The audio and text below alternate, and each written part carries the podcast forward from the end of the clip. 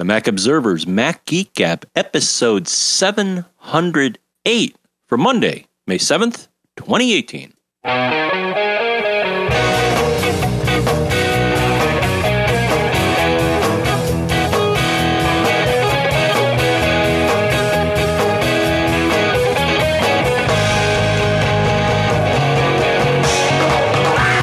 Greetings, folks, and welcome to the Mac Observer's Mac Geek Gab. We are the show that takes your tips, your questions, your cool stuff found. We mix it all together, try and form a cohesive agenda that we sometimes stick to. With the goal being that we're going to answer your questions, we're going to share your tips, we're going to share your cool stuff found, we're going to share some cool stuff found of our own so that we can all learn at least five new things each and every time we get together. Yes, it's five. For those of you that are just joining us from 2017, we've upped the ante. We've come up, I guess we increased it by 25%. Is that right? Or is that just 20%? See, that's no, it's 25% increase. Is it? Right? Because we were at four. Going from four to five? Yeah. Yeah, 25% Right, of four there you go. is one. Yeah. So that, Yeah. yeah. Hey. So that's that's how it's going to be. Sponsors for this episode include Smiles PDF Pen version 10, a new one that adds watermarks, custom headers, and all kinds of stuff. We will talk more about that in a minute. And also a new sponsor for this show, Simple Contacts, where at simplecontacts.com slash MGG or using coupon code MGG, you save 30 bucks off of your first order. This is a cool service. I can't wait to tell you more about it here in Durham, New Hampshire. I'm Dave Hamilton. And here in pollen infested Fairfield, Connecticut, this is John F. Braun. Yeah, I was noticing that uh, the plants all went poof last night for us here. Probably earlier for you, probably a week or two ago, right? For you, but but up here, The trees are, are raining their seed upon yeah, my property and my vehicle. Yeah. So, yeah, yeah. Tis the yeah, season. they're doing what they got to do. That's how it goes. That's right. I do want to say, and I know this is, uh, I didn't say this in last week's show, so many of you might not hear it, but um, I'm speaking in Princeton, New Jersey tomorrow night, uh, Monday or Tuesday, May 8th. And all are welcome to the, it's at pmug-ng, NJ rather, pmug-nj.org. So I just wanted to say that. I, I, I've tweeted it out and I've put it on Facebook and stuff. So hopefully folks know, but I like to say it in the show and I missed it last week. So Yeah, I think our buddy uh, Kenny's out there. Maybe he'll stop by. I think he's yeah, I think he's further out than that. I don't think he's too close to to Princeton. But Oh, who, who knows? I do know some listeners are are coming, and I uh, it should be fun. So it's always a good time. They're a good group there. What are you going to be talking about? Uh. I have yeah, I've sort of revamped my my almost decade old running your Mac lean, clean, and mean presentation, and so I'm doing it as a run your Apple devices lean, clean, and mean. But really, what I'm doing is showing people a lot of tips and cool stuff found that they can use on both their Macs and iPhones. So you know, it's good, it's fun. Shall uh, shall we get to the show here, my friend? yeah, why not? All right. Well, we will start here with Joe. Actually, let's start with some some cool stuff found tips, whatever you want to call. I guess this is cool stuff found. He said, uh, "My apologies if I missed this." But back from Mac Geek Gab 703, you were talking about geotagging in photos. Uh, he says, unfortunately, I would hazard to guess that the majority of DSLRs out there do not geotag photos. He says, I just spent 800 bucks on one that does not geotag. He says, anyway, in photos, uh, you can do it, and we talked about that, where you select the location and you can uh, you can do that. But his cool stuff found is an iOS app called Geotag Photos. And he says this iPhone app keeps a log of my location while I'm shooting with my dumb DSLR. When I import my photos to my Mac, I use the companion app to geotag the photos uh, and update the metadata, adding the geolocation information based on the timestamp that my iPhone had at the time. So that's a pretty cool thing, right? Because your iPhone can know where you are and it can also know the time. And so this Geo uh, Geotag Photos app correlates the two and will auto populate with at least the location of your iPhone at the time that the picture was taken, which, if they were both on your person, is pretty darn close to exactly where it's going to be. It's pretty good, huh, John? That is now it's surprising though, because my it's not a DSLR. Right. I'll call it, call it a point and shoot, which is a Nikon but it does have GPS. So Really?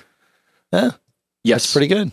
Now you have to activate it, and I think it's not on by default because it does draw a small amount of power even when the camera is uh, is technically off. I think. Sure. uh, Yeah, because it's got to keep its keep its place. So yeah, but but I do recall when I was looking at DSLRs, I do believe some DSLRs have a GPS add-on. If they have like an accessory port, you may Oh, want to yeah. look into to see if there's an option like that. cool. I mean, there's also the well, I think their day has passed. I mean, I remember back in the day, the uh, the Eye-Fi card was great. It was using Yeah, Wi-Fi not- that doesn't exist anymore. Yeah. Yeah, I think uh, a lot of cameras have baked some version of that in using Wi-Fi for geolocation. Right. So, uh, so you may want to poke around your camera and see if uh, either of those are available. Uh, again, with mine, it was off by default, but I, I turn it on because I do like to have those coordinates most of the time. Yeah. Yeah. Cool. All right. And then Jan uh, has uh, yet another solution for electronics that have uh, overly bright lights on their faces that, that bother us. Um, he said, uh, I have a tip uh, where the light actually gives off a status indicator that you might want to see sometimes. So instead of covering it up, you might want to have the option to see it. He says, What I do is I use one of those webcam covers.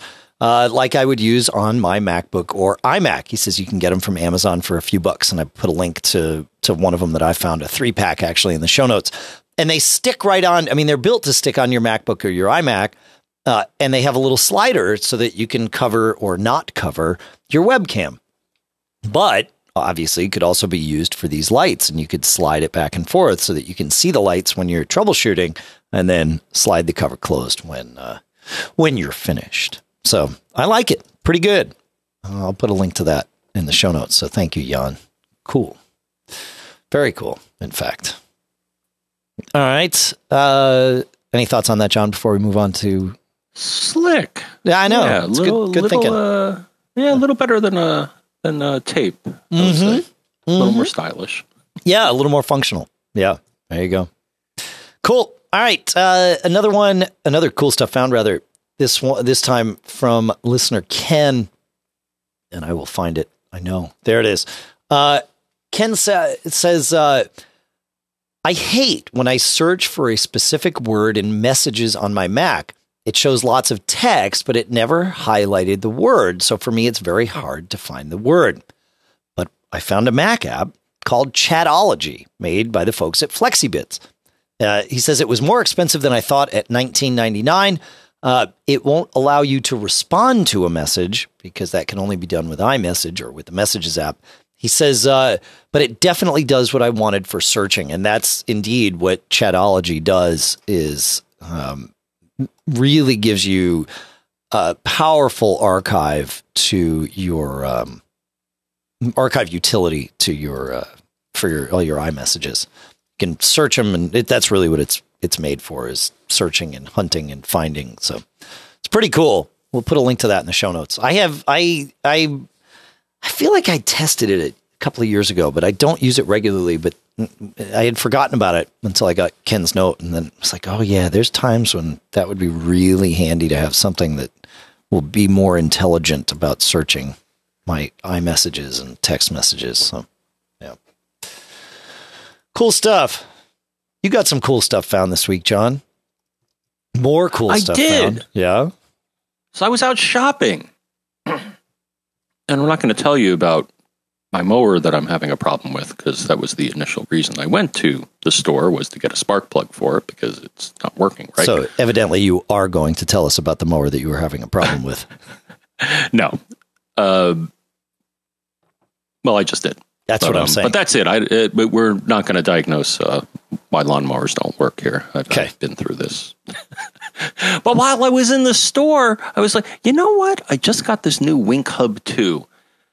And uh, I was in Home Depot. And uh, but one of the uh, products, um, when you run the app, so there, there are two parts to this environment here. One, of course, is, is the hub, as I mentioned last week. And then the other part is their app. And the thing is, you can look in their app to see what devices they uh, natively talk to. Mm-hmm. And one of them, which I thought was cool and I thought I'd try out because it's not terribly expensive, um, Cree makes what they call connected smart bulbs.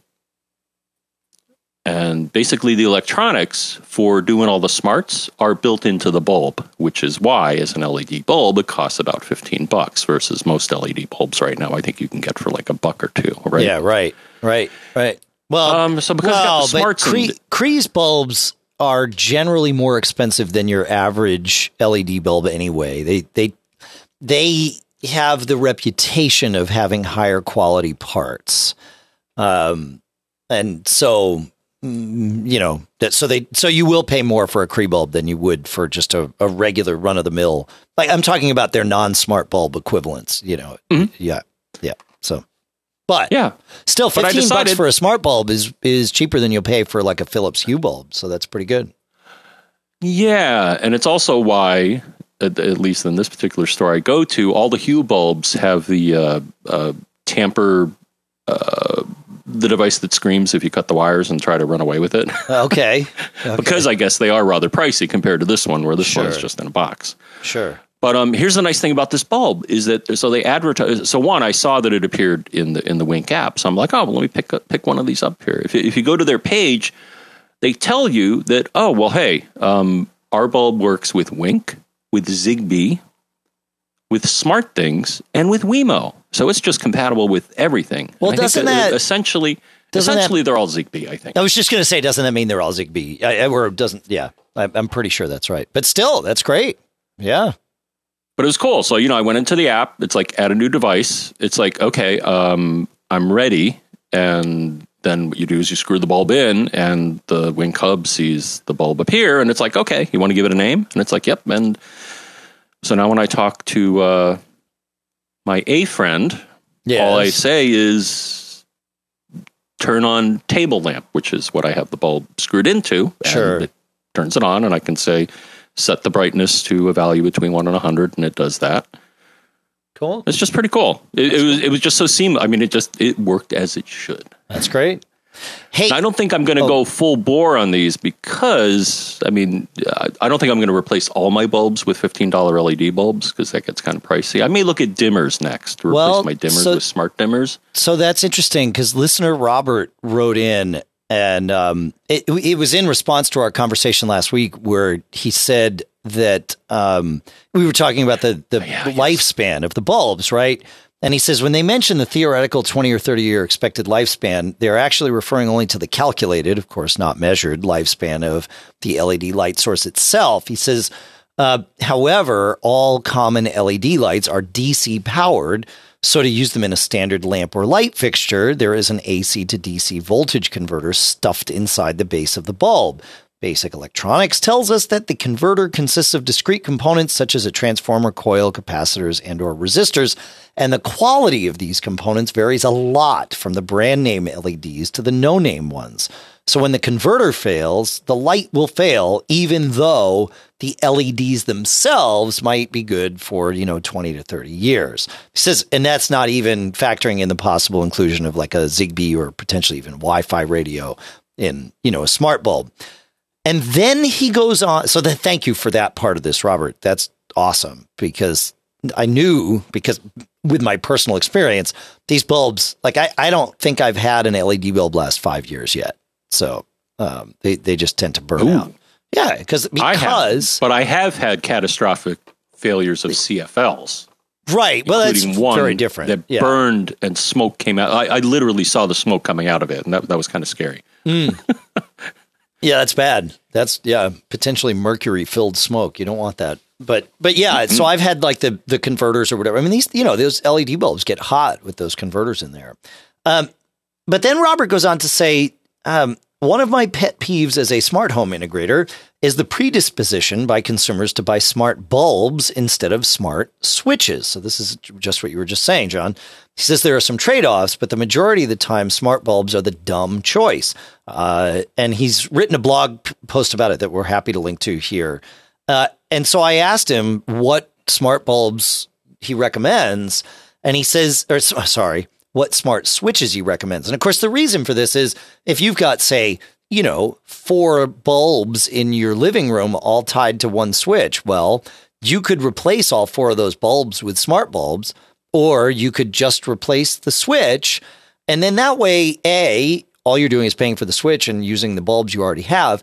And B, you don't have to do what John and I have to do in our homes and put those little switch covers over the switches that are now controlled by our smart bulbs so that people don't flip them on and off um, accidentally. So uh, he says, I really like the Lutron, uh, both the Caséta and the new Radio RA2 Select. He says for the Caséta, the key to, is to avoid starter kits and buy the Pro Hub only, which is sold a la carte. Um, he says it's got a Telnet command line interface and it gives you max flexibility. It works with the Lutron app, with HomeKit, with the Amazon A Lady, with um, with the G Lady, and with Smart Things.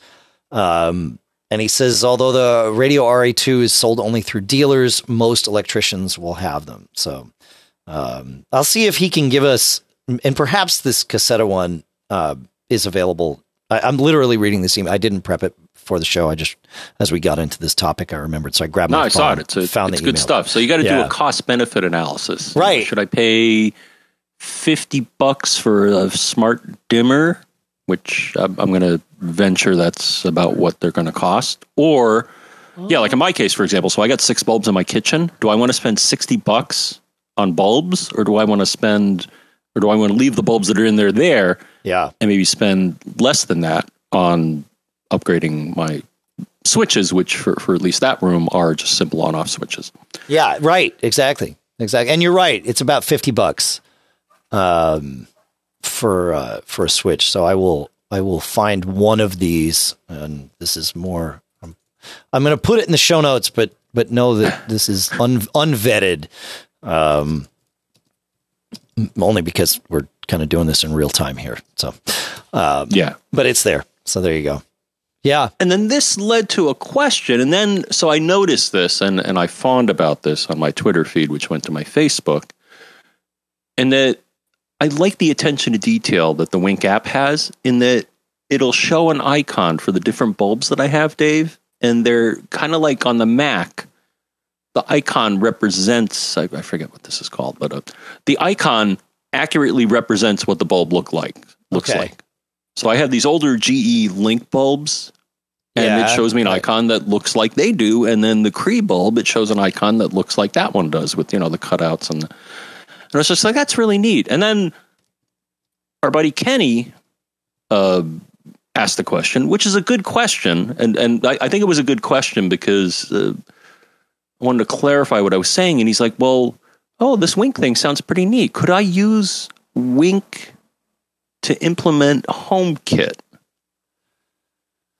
Well, no. What he asked was, can right, you yeah, replace? you have it in front of you. Yeah, he was using his iPad as um as his HomeKit hub, right? And and which you can do, right? You can designate. Well, is the iPad the hub, or is something else the hub? well, that, that the iPad is the hub, so you can designate um, an iOS device. I think it has to be an iPad. I don't know if a phone will do it, but but you, it, it's iOS devices. So an iPad, an Apple TV, which technically is tvOS, um, or HomePod, right? So one of those things, and and what that allows you to do is control your HomeKit devices remotely.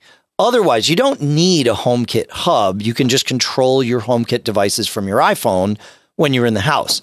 But if you want to control things remotely, uh, you need some device to be that that gateway, right, between the outside world and the inside world. And and so again, if you've got an Apple TV or a HomePod speaker on your network, they will automatically become that hub. Or you can designate an iPad to do it and and you know, I would say plug it in, but then that will be your hub. So he was asking, would you know, with this Wink hub that John was talking about, would that replace the HomeKit hub? And the answer is no, not for HomeKit purposes, right? It, Right. it serves a very similar purpose, although it does more than that, right? So the HomeKit hub is just for the um, for like timing and scheduling and all of that stuff because you've got a device that's there. But it it's not the it's it, like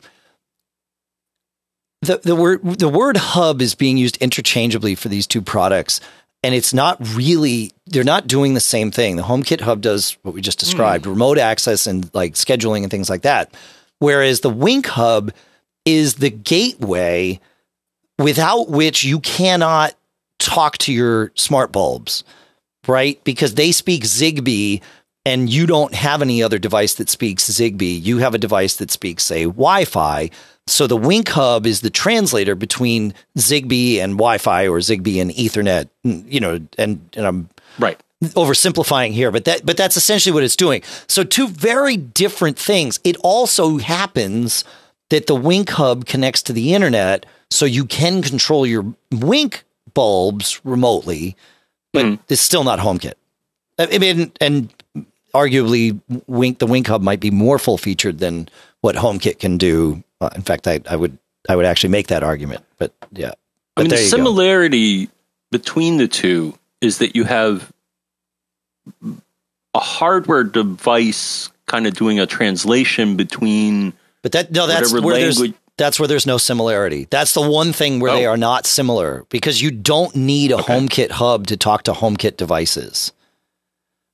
You right? need the home app, right? You need a HomeKit device and an app that speaks HomeKit, which the Home app does, but there are many others that do as well. Yeah, it it it's like the home HomeKit devices okay. are sort of sort of you know they stand on their own, uh, but there are things like the the Elgato stuff and the or the Belkin thing. Like Belkin makes the Wemo HomeKit bridge now, which does exactly what you're talking about. But that's not a HomeKit hub. That's a HomeKit bridge.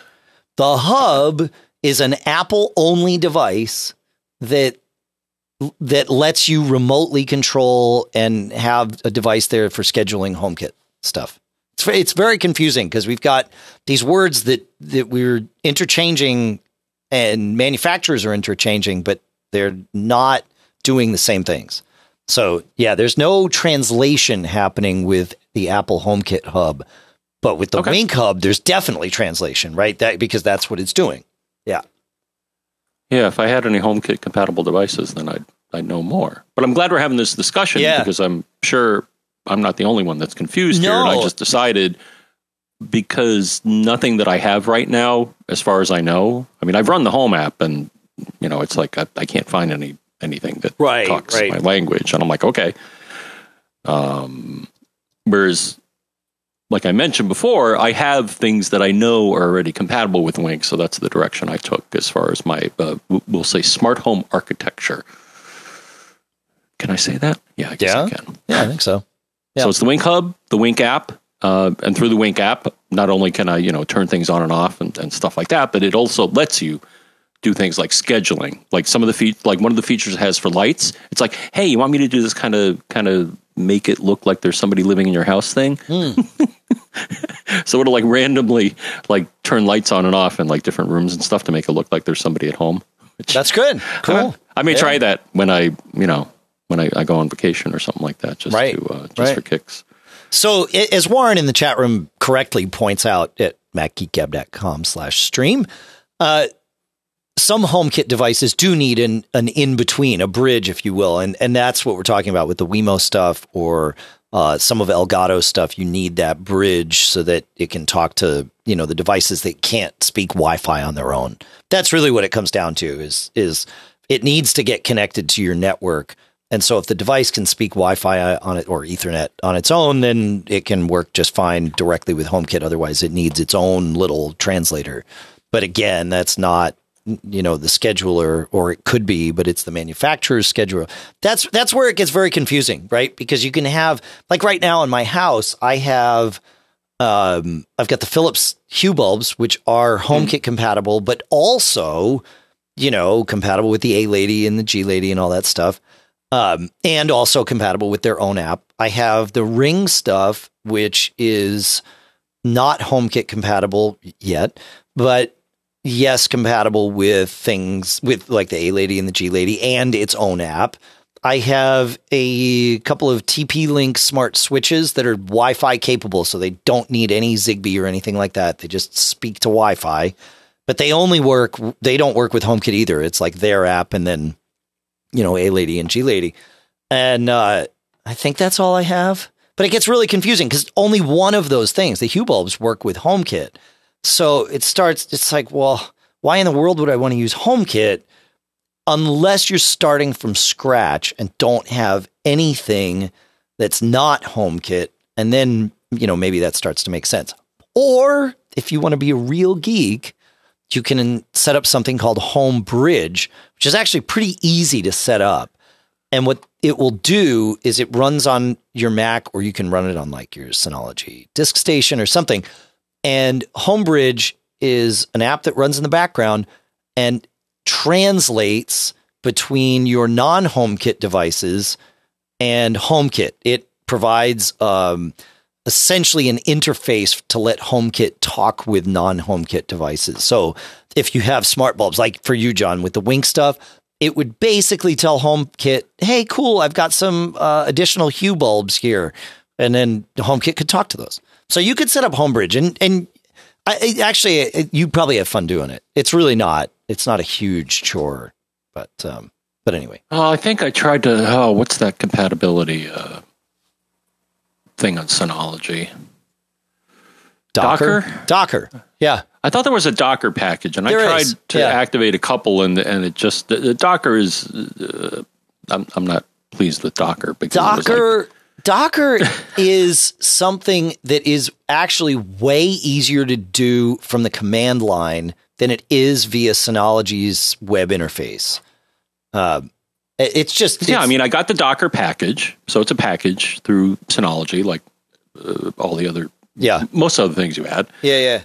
and then it was uh then it was like oh well here here's some docker plugins that'll deploy this thing called uh, homebridge and i'm like okay but number one they were like oh well you got to manually edit this text file and put all these special values in here so it's to work and i'm like oh man Yeah. Yeah. it should just work you know it should prompt you for this info. I shouldn't have to fiddle with a text file but so so actually to kenny's question could i use wink to do homekit? The thing is if you want to fiddle with the mm-hmm. with homebridge Yeah, but right. i would not recommend it. No, Not that it's it's really confusing. So yeah, I, I you know it's it at this and i find myself in these conversations with people a lot i my advice is don't go with homekit because you'll be confused as to what you can buy. I mean i know you can buy all the stuff that says made for homekit but it, it gets really frustrating for the average consumer to, to manage that to be perfectly frank. It's way easier to go with like you, you know a lady or or something like that where you've just got you know tons of availability of things to work with so. Yeah i mean if you're starting off look at the various vendors whether they be wink or smart things or apple has a homekit page i'm sure that Yep. says okay here's all the stuff that we work with and i think the, the list is growing every day Well, now that they've but I think the other changed other vendors have more. Uh, the other guys who, who have been doing this longer than Apple and Right. are working on the standards and all that have more options. I would say, um, though that may change. You never know. All right, we will move on from this. Tips. Staying with the tips here. Uh, okay, so David from 707, which I will find here, we talked about um, FiOS routers and what to do with them. And it, how, specifically, the question was could w- someone use uh, something like an Eero as the main router for the house and not have the FiOS router uh, do the routing? And so the answer is yes, it's complicated, but you can make it easy. Uh, and we've we got actually several emails from from many of you. Specifically, David, Bill, and John really were the three that that kind of pulled it all together. So um, Bill, I think, said it best. I think. Where is his email? Oh, I got this huge PDF here. Uh, Bill said it best. He said, all you really need to know is three letters D, M, and Z. And what you do is you set up both the um, FiOS router and the Eero, and you put them both in normal routing mode because putting the FiOS router in non routing mode requires a huge uh, amount of configuration and also some specific sacrifice. Like you can't control your TV guide from outside the house, and there's there's some things that you will sacrifice. So all you need to do is just leave them both in router mode. You will create what's called a double NAT scenario, which we always say is bad, and that's why you hear John like sucking wind in through his teeth. Dun, dun, Yeah, dun. exactly. But the the reality is the way things, the way networks work today, DMZ isn't really nearly as bad as it. Or, sorry, it, double NAT isn't nearly uh, as much of a problem as it used to be, and where it is a problem, you can bypass. And the way you bypass it is by setting your FiOS router to point all unrequested in unsolicited inbound traffic to your router, which is which it would be getting anyway if it were your main router. It would it would all be coming in. So you just tell the FiOS router, look, anything that you come in that comes in that you don't know what it's for, just pass a hundred instead of ignoring it, which is what it would normally do, pass a hundred percent of it along to that device there. And then that's going to be your Eero or your Synology or you know whatever router you want to use. Netgear could even be an uh, Apple, right? Uh, and you tell it to do that and then that device gets all of that traffic and it can be your router and it can do all your port forwarding and everything because it's getting all of that unsolicited traffic. And that process is called DMZ it's the demilitarized zone. You are saying fine. We are essentially turning off the firewall and flooding all the traffic one way and it's to that device. And so you DMZ that device and it, it like that's the that's the advice for people with FiOS. There is a great if you want to go and, and do the nutty thing and and actually disable routing in your FiOS router and lose some functionality uh, with your TVs, you can. And Allison Sheridan and Bart Busschots put together a great PDF about how to do all that. But um, you're better off just doing the DMZ thing in this day and age. So there you go. Yeah, as Brother Jay says in the chat room, unconditional traffic forwarding is is another way to think of the DMZ. Just takes everything and routes it right to that one device. And then it's up to that device to actually do the routing, which is what you want. So there you go. Good. Yeah, John. I look forward to the day when I can get fiber. Yes, you and me But both, today man. is not today is not that day. No, today is not that day. Uh, listener John actually sent in uh, uh, on this same topic.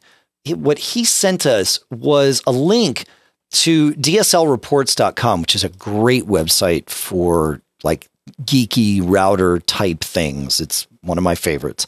Uh, and it's about the FiOS stuff. And it's a chart that shows you the trade offs between all the various configurations that you can do. Again, our recommendation is just go with the DMZ. However, if you don't want to do that or you want to know exactly what you're agreeing to and, and not agreeing to and all that stuff, um, this DSL reports page is awesome. So we'll link to that in the in the show notes. They um, they are they are good folks there at DSL reports. So good, John. Moving on. I'm waiting. Okay. I'm waiting. Uh, What are you waiting for? Waiting for the world to change? You know, I should just stop waiting and I should just connect something to the fiber router that's the, on the pole next to my house. I should Yeah. stop waiting. I, should just get a ladder and just climb up there, and I, I'm sure I can figure it out. Yeah. Yeah. But, yeah. I mean, you would also need to purchase service. It's not like the fiber is just well, you know, those the routable from the. Yeah. Mm. All I know is when I moved into my house, it had cable running into it, and there were several channels that I was receiving, That's and I wasn't very paying them different. anything yet. That's very different from internet service. But you're right. Yeah. Yeah. Yeah. Yeah. I mean, I, that's pretty standard that you can get some level of cable on a non provisioned line. So, I mean, as far as internet connection, I mean, just find a unsecured Wi-Fi access point in your neighborhood. all there right. you go, man. One last quick tip before we move on to uh, to other things, and this is from Ken, who says, "For a long time, I've been looking for a keyboard shortcut to open the trash, and I found it. But the only way I can figure out how to do it is with Keyboard Maestro." And and so he did, right? He created a keyboard shortcut where it opens the trash with Command Shift T any program Keyboard Maestro to do it.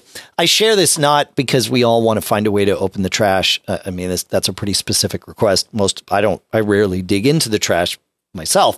Um, but it's just yet another reminder that Keyboard Maestro is at the foundation of you know all this automation on the Mac right now. It's really, really good stuff. So, thank you for sharing that, Ken. I I like those kinds of things. All right, John. I want to uh, I want to talk about our two sponsors here, if that uh, if that works for you, my friend. Of course. Sweet. Our first sponsor for today is Simple Contacts. So you know, time is of the essence these days. And going to the doctor, I don't know how you feel, but I'm not a big fan of spending my time in doctor's offices. Obviously, there's times when you need to go to the doctor. But if you can avoid that and still get everything that you everything done that you need to get done, then that's even better.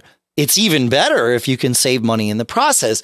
And this is what simple contacts allows you to do. So if you're someone who's already wearing contacts, you you you know generally have to go for a vision test before you can get more contacts. Well, simple contacts takes care of that for you. And I did this, right? Uh, my wife, Lisa, she wears contacts. And, you know, it's always a pain in the neck. Oh, yeah, I got to go for the vision test so that they'll, you know, let me order more contacts, which is just how the, how the regulations work. Simple Contacts does it in an app, either on your phone or you can do it on your computer. And uh, the vision test is actually overseen by uh, an ophthalmologist. And but the difference is it only costs 20 bucks when you do it with simple contacts as opposed to uh, you know upwards of 200 bucks if you're going to the eye doctor and it only takes five minutes in your house with, Lisa, we did it with the phone. We set up the phone on like a chair that said walk back 10 feet, tell us what letters you see. And then like the whole thing is is then sent off uh, to, for confirmation so that they can the doctor can look at it and say, "Okay, yeah, yeah, you're good to go." And uh, and then you're good to go. And then you get to order contacts from the service. And the prices on these things, like Lisa was shocked looking at the prices. Uh, it, and again, this is, like I said at the beginning uh, of the episode, simplecontacts.com slash MGG. Uh, she thought what she would be getting is like generic versions of the contacts that she wore. You scan the barcode and, and they go, no, you get the actual con- she was shocked when the, when we opened the box. I'm like, yeah, of course, it's the real thing. So you got to check this out. Go to simplecontacts.com slash MGG and use coupon code MGG. That will save you 30 bucks off of your um, of your contacts. And then the eye exam is just 20 bucks. Now, it, to be clear, this isn't a replacement for your periodic full eye health exam. That you will still need uh, as often as you would need it. But in terms of the vision test, 20 bucks, and then you save 30 bucks off your contacts with simplecontacts.com slash MGG, coupon code MGG. Great stuff. Our thanks to Simple Contacts for sponsoring this episode.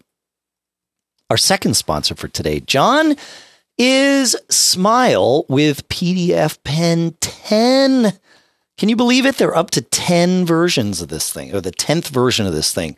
PDF Pen is the ultimate tool for editing PDFs. I use it all the time, both on my iPhone as well as on my Mac. It just makes it super easy to do whatever I need to do, signing documents, populating things, marking things up. It just makes life super easy. And PDF Pen 10 now adds watermarks, custom footers and headers, and a new precision edit tool you can move images around without increasing the size of your document. You can magnify library items. So if you got like your signature in the library or, um, you know, your like your name or whatever, uh, and it adds batch PDF print Pro 10, that is, adds batch OCR support so that you can totally go paperless much easier now uh, by making a whole collection of scanned PDFs searchable. So check it out visit smilesoftware.com slash podcast and check out PDF Pen 10. Really great stuff. Great company over there with Smile. Our thanks to the folks at Smile and smilesoftware.com slash podcast for sponsoring this episode. All right, John. Um, let's move to David. This is a question I get a lot. Uh, and David asks very simply, he says, uh, I've been subscribing to iTunes Match since day one and to Apple Music when it first came out uh, from Beats. But I'm confused. Why am I paying for both? Do I need to? I've read on Apple's site that Apple Music now includes Match, except for streaming on old Apple TVs that I no longer own. Spoke to an Apple rep who said I would lose all my DRM free music. I have two or three copies of all my music, uh, and I listen to Apple Music in my car on CarPlay mm, and on my iPhone and on my HomePod and on the two 5K iMacs that we have. Uh, less so since he, they got the HomePod. Makes sense. Uh, he says, So do I need to pay twice? I'm a little miffed that Apple aren't clear about this, and I suggest millions are paying for services they don't need or use. Uh, the shorter answer is I don't believe you need to pay for both. If you have Apple Music, you don't need to pay for iTunes Match. I had iTunes Match. Um, I had it when I signed up for Apple Music because it was 25 bucks a year and my subscription had, did not expire on the same day that Apple Music started. So I had them both for a couple of months. And then I canceled iTunes Match when my renewal came up. And I still have all of um, all access to all of my DRM free music through iCloud Music Library. And everything works very, very well. And I, I see evidence of that all the time. There was a day where I couldn't, like it was last week or something, where Apple Music sign ins were failing. Maybe it was two weeks ago. And so you couldn't stream uh, music that required, you know, Apple Music, an Apple Music license but I could still play all of my uh, my DRM free music that I had. It was you know that I had imported, and it was like that part was no problem. So yeah, I don't think you need iTunes Match. I think you're I think you're all right without it. You don't use either, right, John? Correct. Okay. Okay. Um, moving on to Kevin. I'm curious to see where this one goes now, John.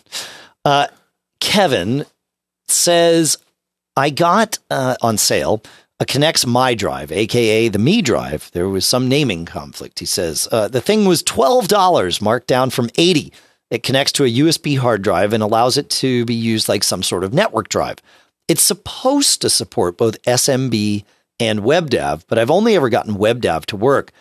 And with the Finder, it works off and on. The thing obviously has some issues, otherwise, they would still be supporting it but I digress. And that's why you got it for 12 bucks. Uh, he says, anyway, the thing is, when I when I try to copy files to it from the Finder, it just sort of hangs. Yet if I use the terminal and copy things that way, it works no problem. After some research, it, appear, it appears as there's some problem with the WebDAV implementation in the Finder. It can read and copy files from the device, just not to it. Do you know what's up? I can't find any information other than it doesn't work. Is there some reason for this? Um, so I, I, yes, I'm sure there's a reason for it. I, I think Apple just built the WebDAV client that way to be read only. Um, well, let's step back here. What okay. is WebDAV, Dave? Yeah, go ahead. yeah, yeah. Well, I think in a nutshell, WebDAV is using HTTP, which is the protocol that gives us the wondrous uh, World Wide Web. web. Yeah. Uh, and if you want to dig down a bit, you're probably talking either on port 80, which is insecure, or 443, which is secure HTTP. And it's using HTTP to transfer files. Is is that a yeah I, brief I, enough description of what like WebDAV essentially is? Yeah, yeah. I mean, it stands for. I'm sorry. What does it stand for? It stands for. Uh, uh, hold on. Uh, Web Distributed Authoring and Versioning is what WebDAV. John F. Braun, ladies and gentlemen. That's awesome. I thought I tell people here. No, there's RFCs no, about it, but like basically, you know it's a way to. It, it's it, awesome. You know, I mean, the nice thing about WebDAV is that almost any firewall or router or whatever allows traffic on ports 80 and 443, which right. is great. So if you got a client that supports that, well, then you got a home run. Though in yep. this case, though, I suspect because it was a uh, questionable device here. I, I suspect that their WebDAV stack sucks. no, well, I have heard about Finder issues with it with WebDAV too. In term, the same very thing he's he's talking about. The writing it, it does not write well to to WebDAV or consistently or reliably, but reading okay. no problem. So yeah, so no an alternative. Correct. Hmm. Correct. You got one? I got one. Yeah, go. It's my favorite. Okay. CyberDuck.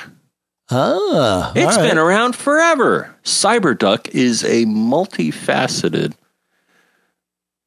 file transfer utility, and it supports all sorts of standards, including WebDAV, but also FTPS, uh, SFTP, two different kind of flavors here. But CyberDuck supports a lot of um, supports all these standards, and uh, when I've had a need to do direct uh, protocol operations with one of these file transfer yeah. options, I use CyberDuck.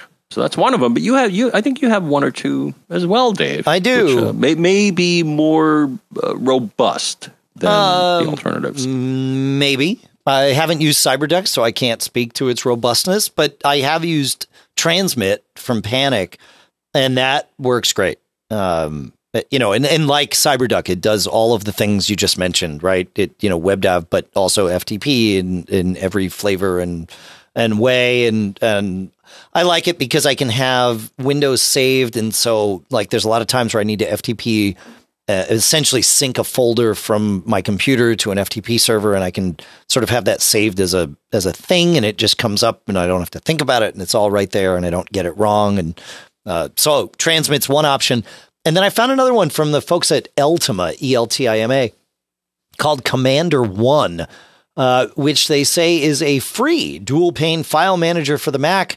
And they say that it supports WebDAV. I have not tried it, but uh, but there's two things I like about it. One, that it is free, and number two, that on their page, uh, the icon for built-in file viewer is the uh, is the machine that my grandfather invented. So I uh, I always like that. They've got a nice icon of the Tower Optical Viewer machine there. So there you go. So you can check that out too. Good, yeah, Sweet. sweet. All right, moving on to Eric. Uh, where are we, Eric? Find you here. Eric writes, "Dear overlords of Macland." okay, I'll take it. Fine. Are we? Uh, Overlords? I don't know. That- that benevolent, kinda has a maybe? negative. No, no, no, Benevolent, yeah. Because Yeah. to me, overlord kind of has a negative connotation. it's just I don't know. You have to, we have to embrace our overlordness.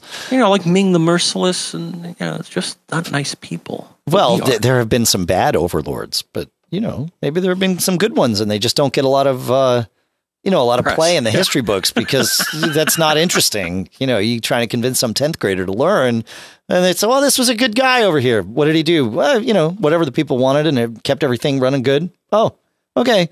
But then there was this other one that you know, so it's a little more interesting. Anyway, uh, dear overlords of Macland, when using disk util- well, you know, we really don't know if Eric in- intends this to be um, good or bad overlords. So we're applying our own uh, prejudice here. So we're just going to leave it at this. One more time. Dear overlords of Macland, when using disk utility to erase or format a flash drive that will be used by several different Macs and PCs, what format scheme and uh, what format and scheme would you recommend? So I always go with. Uh, it's a great question because I, I always think I always stop to think about this every time I'm formatting a flash drive. So I would uh, I would go with the format of MS DOS FAT and the scheme of master boot record. That's what I always go with. We're you know, we're talking flash drives, not hard drives, not not um, uh, you know SSDs, you know, which are also flash media. I'm talking about thumb drives. Really, is the right way to to delineate this. And and it's MS DOS FAT and master boot record. But as we have all heard, my esteemed fr- colleague and good friend, Mr. John F. Braun, feels like maybe there's something not right about that advice. So go. I think there's better advice. Okay. So if you look in the format menu, Yes. you will see the suggestion that my esteemed colleague made, which is MS DOS FAT, Mm-hmm. which stands for File Allocation Table, and I think that is actually FAT32. Okay. There's another choice, EX fat. All right. which is newer. Okay. Here's the only problem I have. Uh, So the thing is, for for the most part, I would say FAT32 or or, or the the choice that you mentioned. I think for the most part is good enough. The only problem, and I remember we had somebody back in the mists of time talk to us about this. The one limitation that you have with FAT32 is that you're limited to a file size of four gigabytes. a file size. I think Okay. Right, because I think it's doing the yeah, I believe 2 to the 32 because it's using 32 bits for some operations comes to 4 gigabytes. Is that right? I think that's right. Okay. Anyways, there's a limitation in in in FAT or FAT32. So you may want to consider if you're working with large files to work to do EXFAT instead. Huh. All right. And the option should show up in your menu. I, I don't believe it's showing up in the menu on my machine because I installed something optional. I'm, I'm curious if, if you see it as well, Dave. Yeah, no, I think it was there when I when I did this. I don't have a flash drive plugged into this computer right now, um, so I can't test it. But um, but yeah, I you know the reason that I went with fat is I get a lot of flash drives, right, of varying sizes. These days, generally, you know, one gig on the low end, and I I mean, routinely I get 16 gig flash drives, right, thumb drives. Uh, I've never seen one of them formatted to anything other than this. MS DOS fat. And so I that that's kind of where my you're right though. I mean, if you're working with large files, you're going to run into a, a brick wall if you if you have them formatted this way. But um, I, I guess I guess what I'm trying to think is would there be any compatibility issues on the Windows side with using exFAT? From what I've, and probably I did not. some surfing, and the indication that I got is that EXFAT is a better cross-platform choice than Okay. FAT. All right. Well, there you go. So, There you go. That's the advice. Then exFAT it is. Yeah, and, and- I, I try and make sure that your devices speak it. I mean, they should. I mean, any device that that, you know, like for example, the SD card in my digital camera is right now formatted as as the regular FAT, not the EX FAT, right. because photos are you know not going to be larger, at least in my lifetime, than four gigabytes. So there's really no need. yeah, although if you were using your DSLR to shoot video, which a lot of people do, not every DSLR would, but right? I mean, Sure. there, there are entire movies that have been shot on DSLR video. So it, you know, it's possible. You got decent lenses and all that good stuff. Um, so yeah, exFAT's uh, what twelve years old now. So it's, I mean, that's pretty new uh, in in file system, you know, parlance or uh, so twelve years. But yeah, there you go. Yeah. So people are saying that uh, Vista sometimes doesn't like it, but also that Vista doesn't like a lot of stuff. So bear that in mind. yeah. Yeah. There you go. Vista. Oh man. All right. Jurgen has. Where are we on time? Oh, all right. Cool. Plenty of time. Jurgen I skipped Vista. a question, but a lot of people did. Yeah. uh, as a question that seems to come up usually around this time of year. Uh, he says, I'm trying to find a router with a certain capability. What I want to do is the following. When traveling, I want the router to be able to connect to an existing Wi Fi and establish an internet connection with that. So that we'll call that Wi-Fi one. So it's, you're in a hotel room. You want the router wirelessly to connect to the hotel's Wi-Fi. And then he says, step two is that I want the router to create another Wi-Fi, which we'll call Wi-Fi two, that I then can connect my other devices to. The result uh, would be me being able to use the internet connection with my devices connected to Wi-Fi two, and there's some security benefits and and such to doing that. Uh, so what you want is something uh, that I think I would generically call a travel router. And they do exist. They generally only exist at the um, 802.11n level. I don't know why that. I mean, I guess it's just for cost. You're not, you know, your, your hotel Wi-Fi is not going to. You don't need to go huge ranges with AC and um, or huge speeds because your hotel Wi-Fi is not going to give you huge speeds anyway. um, so there is there are um, a couple of articles that I'll put in the show notes here, but really, it seems like the best one uh, to to get is I'm, want to make sure I get this right. I'm pretty sure it's a TP Link one. Oh no, no, sorry, it's not. It's the HooToo wireless travel router, uh, and it's available for twenty bucks. TP Link has one too, that'll be in in one of the lists. But but it uh, based on everything that I was kind of going through and, and crisscrossing and mis- mixing and matching all the feature sets. This HooToo one very specifically says that it can bridge an existing Wi-Fi wireless network and create your own secure Wi-Fi, which is exactly what um, what what Jurgen wants to do here. So so there you go. 20 bucks at Amazon.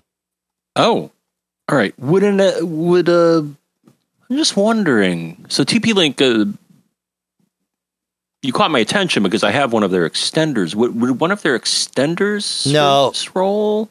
No, because it's not No, going to act as a router. You need something that's going to act as a router to create that separate network.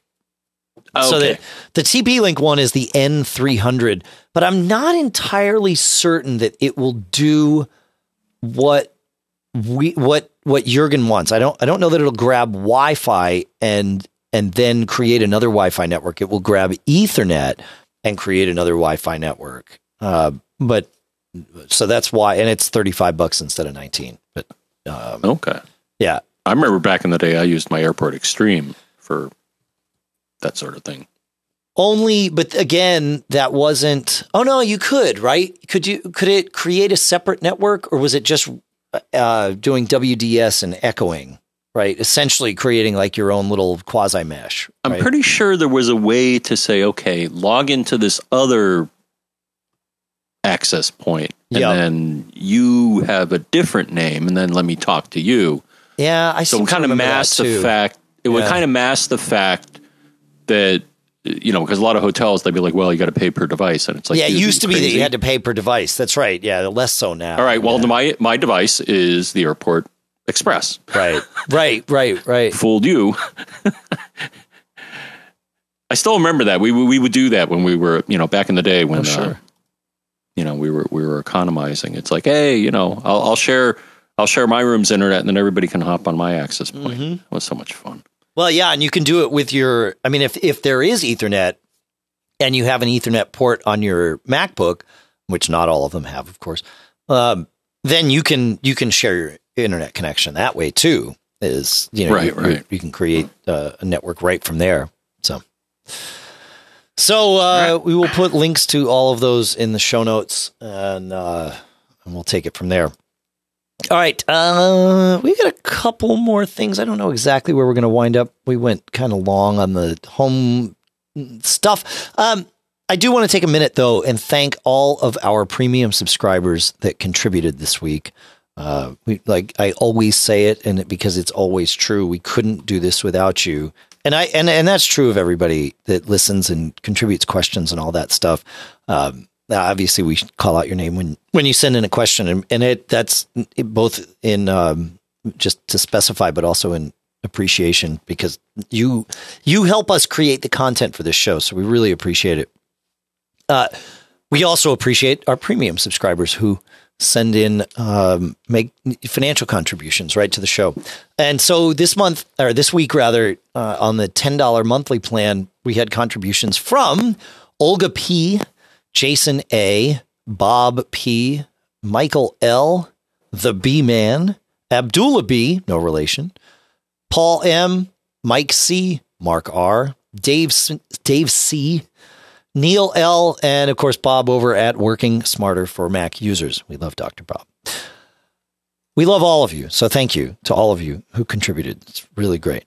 Um, on the twenty-five dollar biannual plan, we have Lou R, Wayne B, Doug A, Chris F, Scott R, Ed T, David B, Craig R T, David S, Robert S, and Andrew W. Thanks to all of you so much for what you do. It really makes a huge difference here. All right, John, are you back?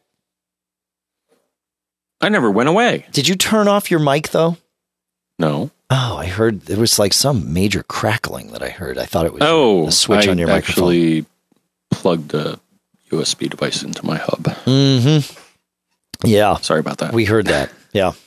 Okay. Uh, you, you know, this sort of came up. I mean, it came up in pre-show because I I put it there, but um, I, I wanted to have a conversation, and while we're on the whole home thing, uh, about TiVo and Comcast X1, and and the real reason is I was having this conversation with with a client, and you know my I, I've been a TiVo household basically since they started doing it. I've been my daughter is 18 and a half this summer. And so we will have been TiVo customers for 18 years.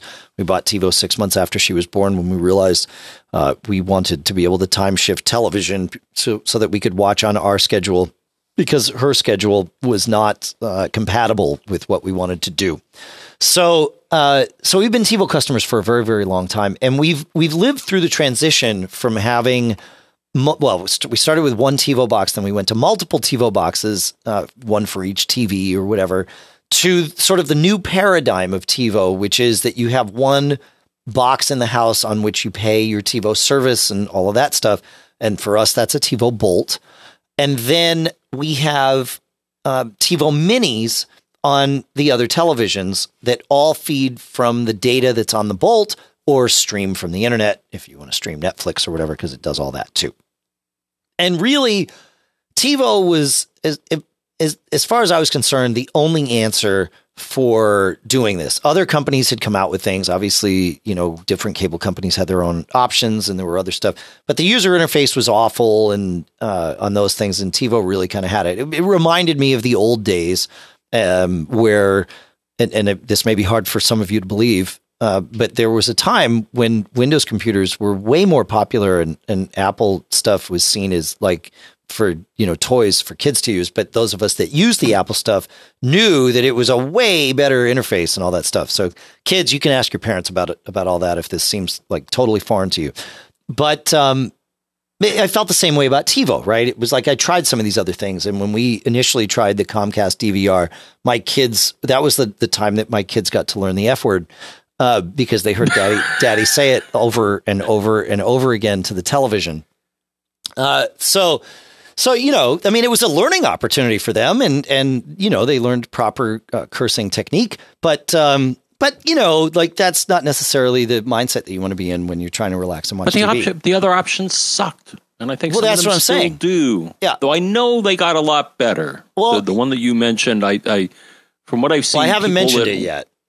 Um, oh, I'm sorry. No, it's okay. But you will. yeah, I will. yeah, and and so so anytime someone would ask, I would say, well, yeah, you know, TiVo, and I would always back that up by saying, even if we had just finished having the worst month that we had and we didn't have any extra money in the budget, and our TiVo died today, we would just go out and buy another TiVo because that was just the only way, right? Um, that's not true for me anymore. I don't think I would do that because, you know, your TiVo is going to cost you somewhere in the three to $500 range.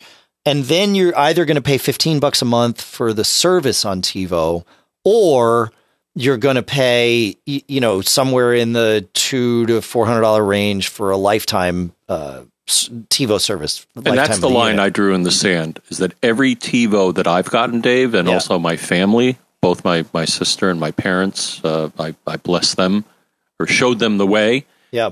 And we all have lifetime. Yeah. And it, I, I'm with you. If it wasn't for them offering a way to go from my Series 3 to the Bolt and transfer my lifetime, I'm not sure I would have gotten their latest unit. Sure. And that makes sense. And they're always they're always willing like if you are a TiVo customer with a lifetime on a box and the box dies or something, call them. There is always a path uh, you'll have to pay something, but there's always a path to migrate your lifetime stuff around.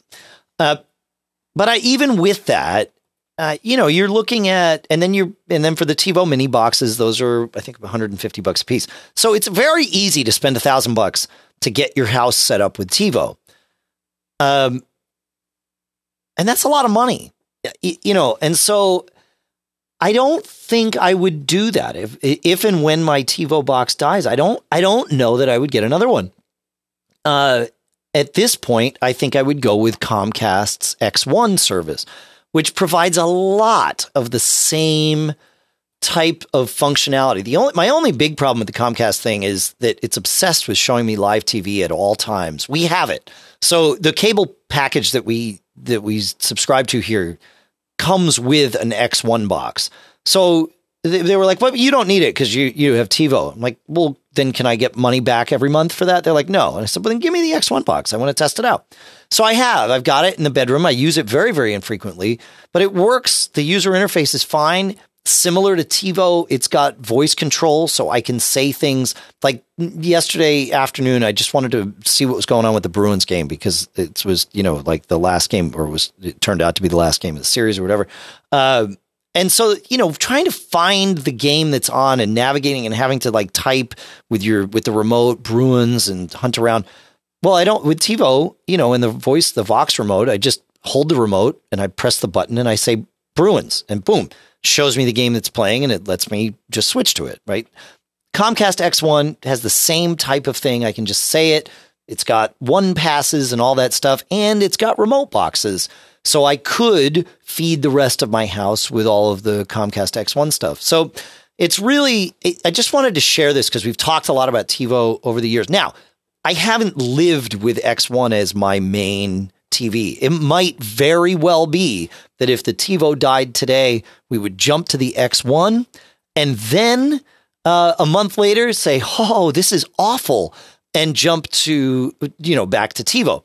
But for someone that's starting out, start with the X1, or if your provider, I know Comcast is, I think, I think the most popular provider in the in the states here. But uh, see what your provider's got to offer. You you know, I mean, for the scenario I just described, it would cost me like twenty bucks to test the X1 for a month. Well, you know, that's that's way less than a grand. So, so there you go. Uh, and Brother Jay is asking, when is the TiVo listening without your knowledge? Uh, to my knowledge, both of these remotes only listen when you press the voice button on the remote. I mean, these are battery powered devices. So if they were listening all the time, uh, the batteries would die very, very quickly, and they don't. So I, I tend to believe them when they say they are only listening when you push the button. So, so there you go. Those are my those are my thoughts on that, John. Did that did that answer your question?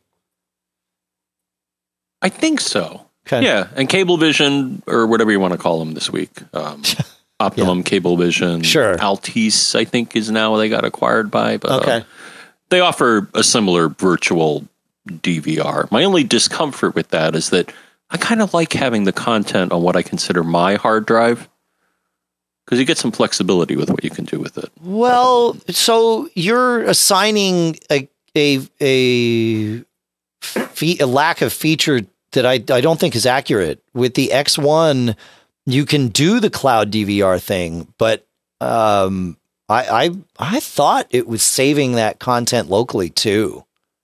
Oh, all right. I, I might I be know. wrong about no, that like, though. I'd like I, to know. Yeah, I could be wrong. The perception that. I get with a lot of these virtual, what I'll call virtual DVRs, is that the the none of the content is stored with you but I could be wrong because I haven't worked with any of them. Yeah, so it's just again, it's I thought my it, perception. I thought it had whereas, a 500 gig hard drive in it, but I I, I may be misinterpreting that. Um, I mean yeah. that that would be one like caution with non TiVo devices is is you know if your net connection is gone, can you still watch your stuff? Of course, in the case of the TiVo where it's on the hard drive, of course you can. Where, right. But, you know, if it's like Netflix or something like that, then you're you're out of luck. So, um, but that's a that that's a concern with any cloud service. Sure. Is, uh, if your if your network connection goes away, sorry, Charlie, unless it's replicated locally. So. Yeah, I might I might be wrong on this, John. It might be totally cloud DVR, and and that you get 500 gigs of cloud storage with it. Now, it, when we say cloud, though, we're not talking about internet based cloud necessarily. I mean, it is, but you're getting it in a in a different way because it's coming direct from Comcast. So it's it's not using your internet bandwidth to do this. I don't think. I, I th- and for people that are interested, I mean, I used my mad Google skills here, and I just did a search on Comcast X1 DVR local storage. Yeah. And the first article that comes up is called X1 DVR storage versus cloud DVR storage. And I'm not going to read the article to you, but if you want to learn about it, and I'm going to read it after we're done with the show and see what they have to say about it, because apparently I'm not the only one that has that question. Yeah, no, it's a very good question. Yeah, yeah, yeah. Interesting. Huh. All right. Well, uh, uh, uh, uh, uh I'm looking quickly here. Oh yeah, no, it is. It, there's a based on what I'm reading here, there is a hard drive in the thing. Oh, And, great. And Okay. then there's cloud storage too. So, huh? Okay. All right. Well. Uh, yeah, and Michael King is confirming that in the chat room that it uh, it has a hard drive built in. So yeah, that's what it felt like when I was using it. It was very, you know, um, it, it yeah felt like it was local. Like that's the best I can say. Sweet. Yeah. So there you go. All right. Uh And the only thing with TiVo, Dave, especially with the Bolt, Yeah. they should have. The, the shape annoys me. I'm well sorry. the, sh- the shape is so that it doesn't have to have a big loud fan running all the time. Yeah, because it, It- the shape keeps It- you from It's not square. right. It's not square so that you can't stack something on top of it and overheat the components. But I don't including like the hard that. drive. I, yeah, well, you would like less if the thing had a big honking fan or the hard drive uh, burned out your circuitry, you know, twice a year. So Right. yeah, And actually, now that you mention it, I think we talked about this before. Eero took a similar uh, uh, design approach. The Eero device discourages you from putting something on top of it because it's curved and not flat. yep, that's true. I think I read that in one of their documents. Oh. They're like, "We don't put something on top of me, man," and and I'm going to kind of enforce this with physics. Yeah, right. Yeah, I'm going to make it very difficult. If you put something on top of me, it will likely fall off. Yeah. Yeah. or a cat will come along and knock it off. You know. Yeah. All right, let's um let's let's go to Chuck here. Let's see let's see how Yes. we do. Chuck asks, he says I upgraded from a late 2013 27-inch iMac to a late 2015 27-inch uh, 5K iMac with a 1 terabyte fusion drive in it. He says I've noticed a few things just feel sluggish when switching from app to app. For example, sometimes when I click on the Finder, which I always have open on a second monitor, there's a spinning ball for about a second before it's responsive. Another example is if I click on the launchpad icon, it takes a few seconds for it to be responsive. I'm guessing this is because it's a fusion drive and not an SSD, which is what I was used to. So I started looking at macsales.com. And for some reason, uh, it doesn't come up with a listing that I could put in an SSD internally. Um, if I did, which one would you recommend? Also, would I be better served increasing the RAM instead? Um, so, uh, here are some things to talk about. And I skipped over this part of his, his thing. Uh, but an external SSD, you know, removing and replacing internal drives in an iMac is often not the best use of your time and risk to your machine. Um, with Thunderbolt or even USB 3, you can uh, you can really get a fine experience that for the most part is no different from the experience you would have with an internal drive just using an external drive and boot from that. So if you choose to go the SSD route, uh, either a USB 3 or Thunderbolt external drive would uh, almost certainly make you very, very happy uh, and keep you from having to rip your iMac apart. Uh, and then you could continue to use the Fusion drive for extra storage. Um, I would, and doing that, I'd probably go USB 3 just because you probably don't need the relative speed increase for Thunderbolt, Thunderbolt, and you can avoid the, uh, you know, the Thunderbolt tax because the, there's money involved there. And Yeah, and reviewing all that stuff. USB three, I think last I checked is five gigabits per second, Yep. right? Yep. And Thunderbolt is on the order of tens of gigabits per second. But with a single drive, you're not going to hit those speeds.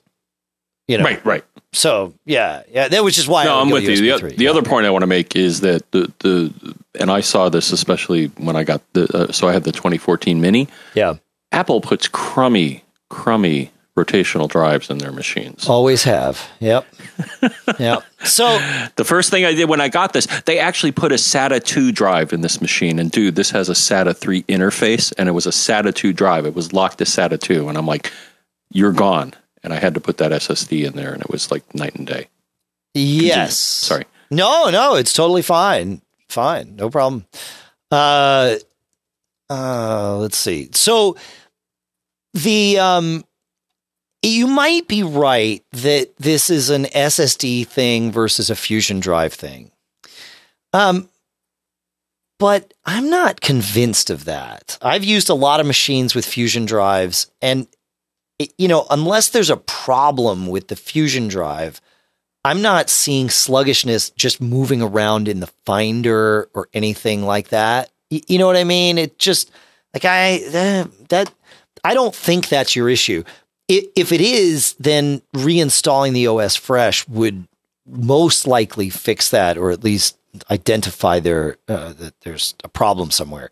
But I don't. I don't think that's the. Um, Well, I, I mean, you you got to quantify the. Uh, I mean, so the spinning ball is a good piece of data. Yeah. Um, but you're going to want to either get Activity Monitor or something like iStat menus, and that you may have a bottleneck somewhere, and uh, those are the tools that are going to help you identify where exactly that bottleneck is. Is it because you don't have enough for RAM? You know, yeah. I mean, if if it's not enough RAM, then you want to check your page in and page outs, and you know all that great stuff, and just see what's happening there. Yep.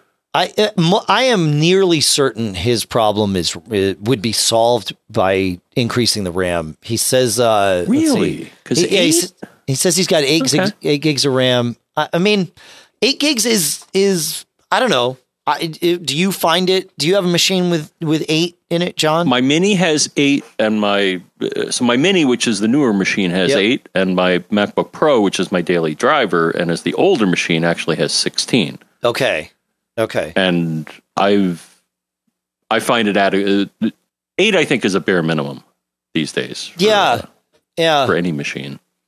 Yeah, I just don't like moving around in the Finder, seeing a spinning beach ball. That's just weird to me. I like.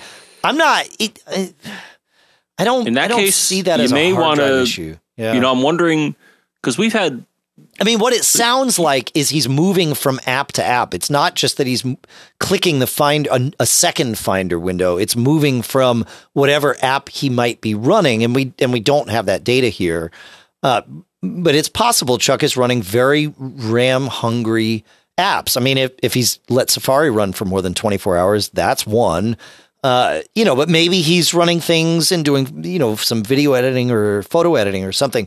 But this sounds like that whole swapping thing where, you know, when he switches from whatever app he's in to another app, AKA the Finder, then it like there's that lag of, oh, let me catch up here and do that, which is why I, I really like my gut just says RAM all day long on this.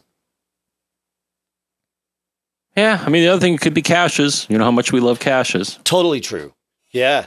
Could yeah. be some caches, so you may want to do a safe boot. You may want to, um, and actually, yes, we got a suggestion from uh, from the chat room. Check your memory pressure. in Activity Monitor. Yes. So memory pressure, um, I think, is a non-quantifiable value. But the thing is, if it's or it's a dimensionless. I'm, I'm trying to think exactly what Yeah, it's called. But you can right, get this information. Memory pressure. The thing is, memory pressure. If it's too high, that basically means the system is doing a heck of a lot of work doing memory compression and stuff like that, so that it's it, it it's trying to avoid swapping.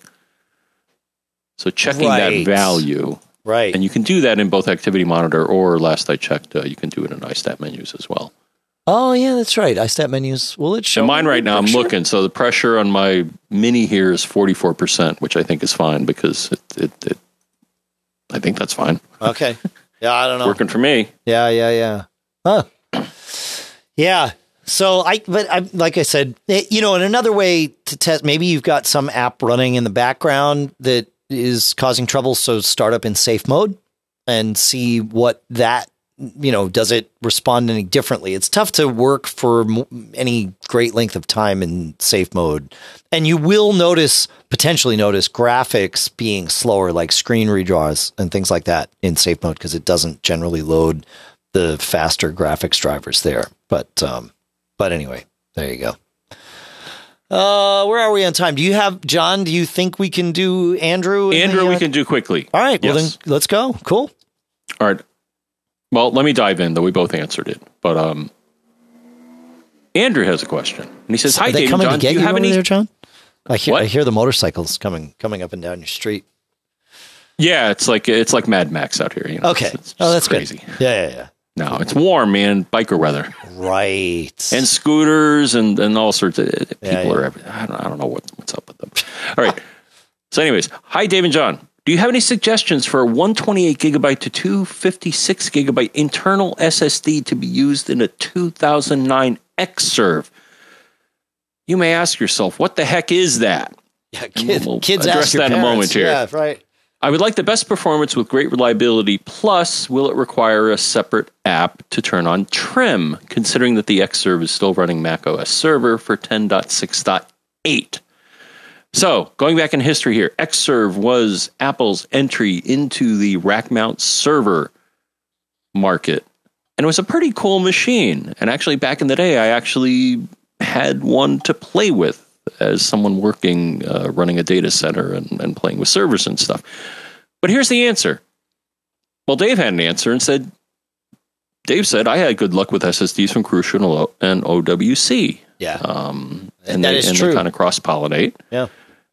And then you said, do you have different advice, John? So I do have some different advice here. And I'll, So I'll it, condense just just to be clear, because I know most of you don't have Xserves.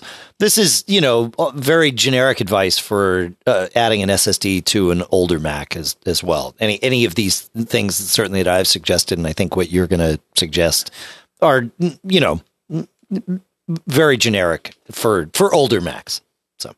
Yes, but I do have something specific for this machine. Of course So, anyways, looking at Yeah. the specs, this machine came with, even though it was in 2009, came with a SATA 2 interface. And SATA 2 is 3.0 gigabits per second. So it's not the latest standard. The latest, I think, is SATA 3, which is 6 gigabits per second.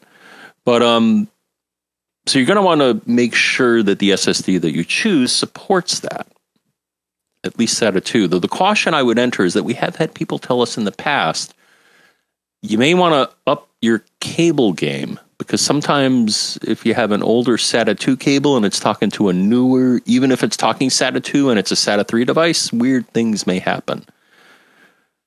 But then I did a little more digging, Dave. And as far as the brands, I mean, I think anybody who's been in business for more than 10 years. Um, so OWC and Crucial are certainly good vendors, but, you know, um, Samsung, SanDisk, Kingston, Western Digital, Seagate, anybody who's been making drives for more than a few years, I would say is a good choice for an SSD.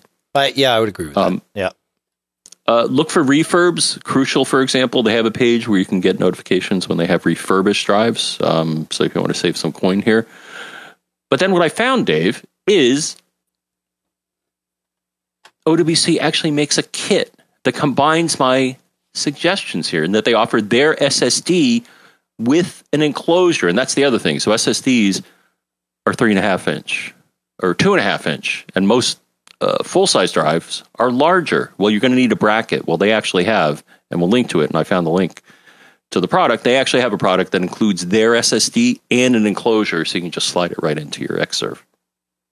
Huh. Oh, that's pretty good. Yeah, very cool. Yeah, let me dig it up here. Yeah, it- OWC SSD flash storage upgrade for Xserve G5 Xeon, which I believe is the machine that he has there. And Cool. that's it. Now he said that he found some prices for SSDs that were crazy, and uh, in this case, I'm looking here. So they have a couple of kits. The one with the enclosure, they have. Uh, it starts at 60 gigs for $52, all the way up to two terabytes for 639, which I think are, are That's pretty decent prices seems pretty reasonable. Yeah. Yeah. one exactly. of their SSDs. Yeah. So um, I'd go for that. So I think you can breathe new life into the machine um, Yeah. by getting an SSD. You know, we Now the did- trim Oh, thing, go I mean, yeah, I mean the only thing I'm thinking is, yeah, I mean for optimum efficiency, you do want trim. Um, the older OS, as far as I know, Dave, uh, especially what did he say, 10.6, does He's not Snow have Leopard, does not have the trim the trim command from the terminal. And I'm not sure if Well, he could run older- Trim Enabler. I think will take care of it. Uh, yeah, there's a few third party utilities that'll do the magic to to enable Yeah. trim. So Yeah. I'd agree. Well, trim well, trim is necessary to get optimum write performance, not sort really of. read performance, but I think I think it, it mostly affects the write performance and that if if you don't have trim enabled, then your write performance will degrade over time. Whereas if you have it enabled, then everything's cool. Yep.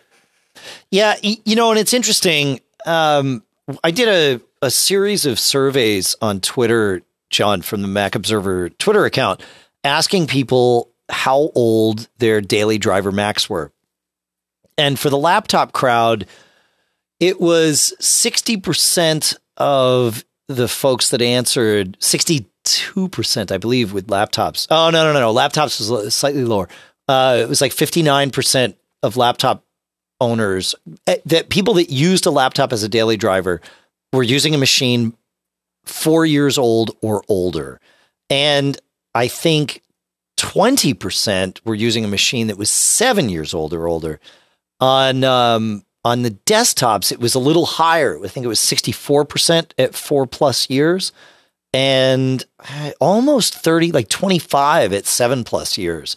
And you know, the reality is, and I the, the reason I I did this, oh, and then and then I asked, take your daily driver out of the equation. What's the oldest Mac that you use at least once a month?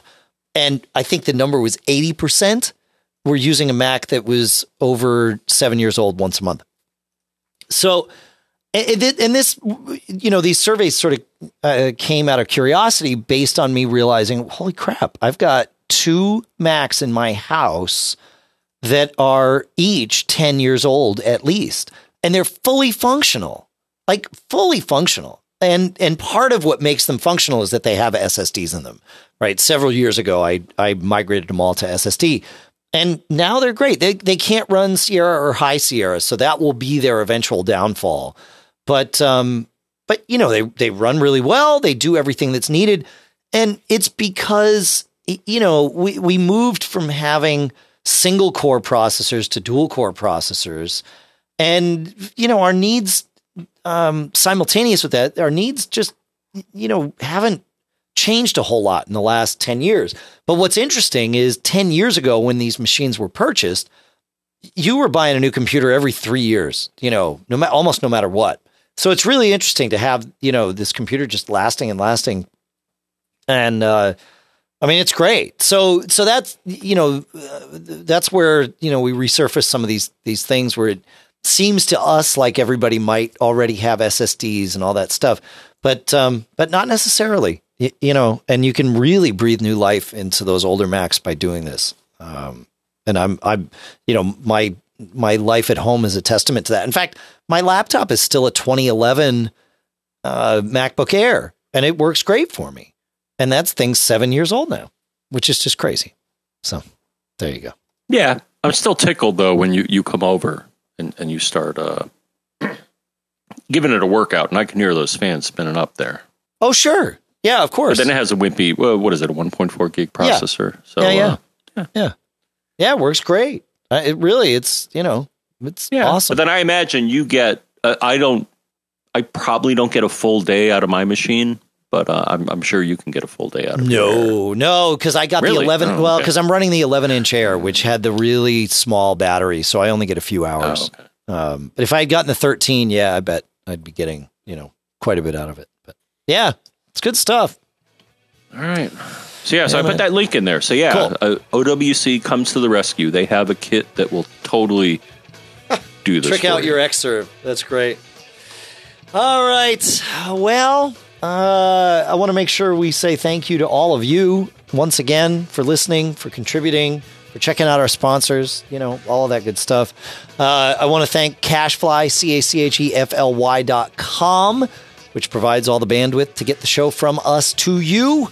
Um, we didn't tell them how to contact us. So you get one option this week. We like to not overload you folks, and we're already running past our normal time feedback at macgeekgab.com is the place to email us. Right, John? What he said. Feedback at macgeekgab.com. Feedback at macgeekgab.com, unless you're a premium subscriber, in which case premium at macgeekgab.com is one of your perks, and we, we prioritize those. Uh, I want to thank all the sponsors in our podcast marketplace, right? Uh, we have um, well, let's see. Let me pull up the list. We have Other World Computing. We have Bare Bones. We have, which is great with BBEdit. We have RoboForm at roboform.com. Of course, we have the sponsors we mentioned in this episode. We have Smile at smilesoftware.com slash podcast. We have simplecontacts.com slash MGG. And don't forget to check out the great deals on Ring at ring.com slash MGG. Great stuff, great sponsors. Got to check it out. We'll see you next week. Or I'll see you tomorrow in Princeton if you're going to be there. Listen, uh, if you're going to come to Princeton, have fun because that's what they do, and they have a good meeting, and then and then they uh, go out for pizza afterwards at Conte's, which is great. It's like that's the reason people go, right? It just yeah. So Dave's there. So what? Dave spoke. Now let's go to Conte's, and you know we'll have some fun. But the important thing to remember is if you're if you're going to do that, that you don't get caught made out of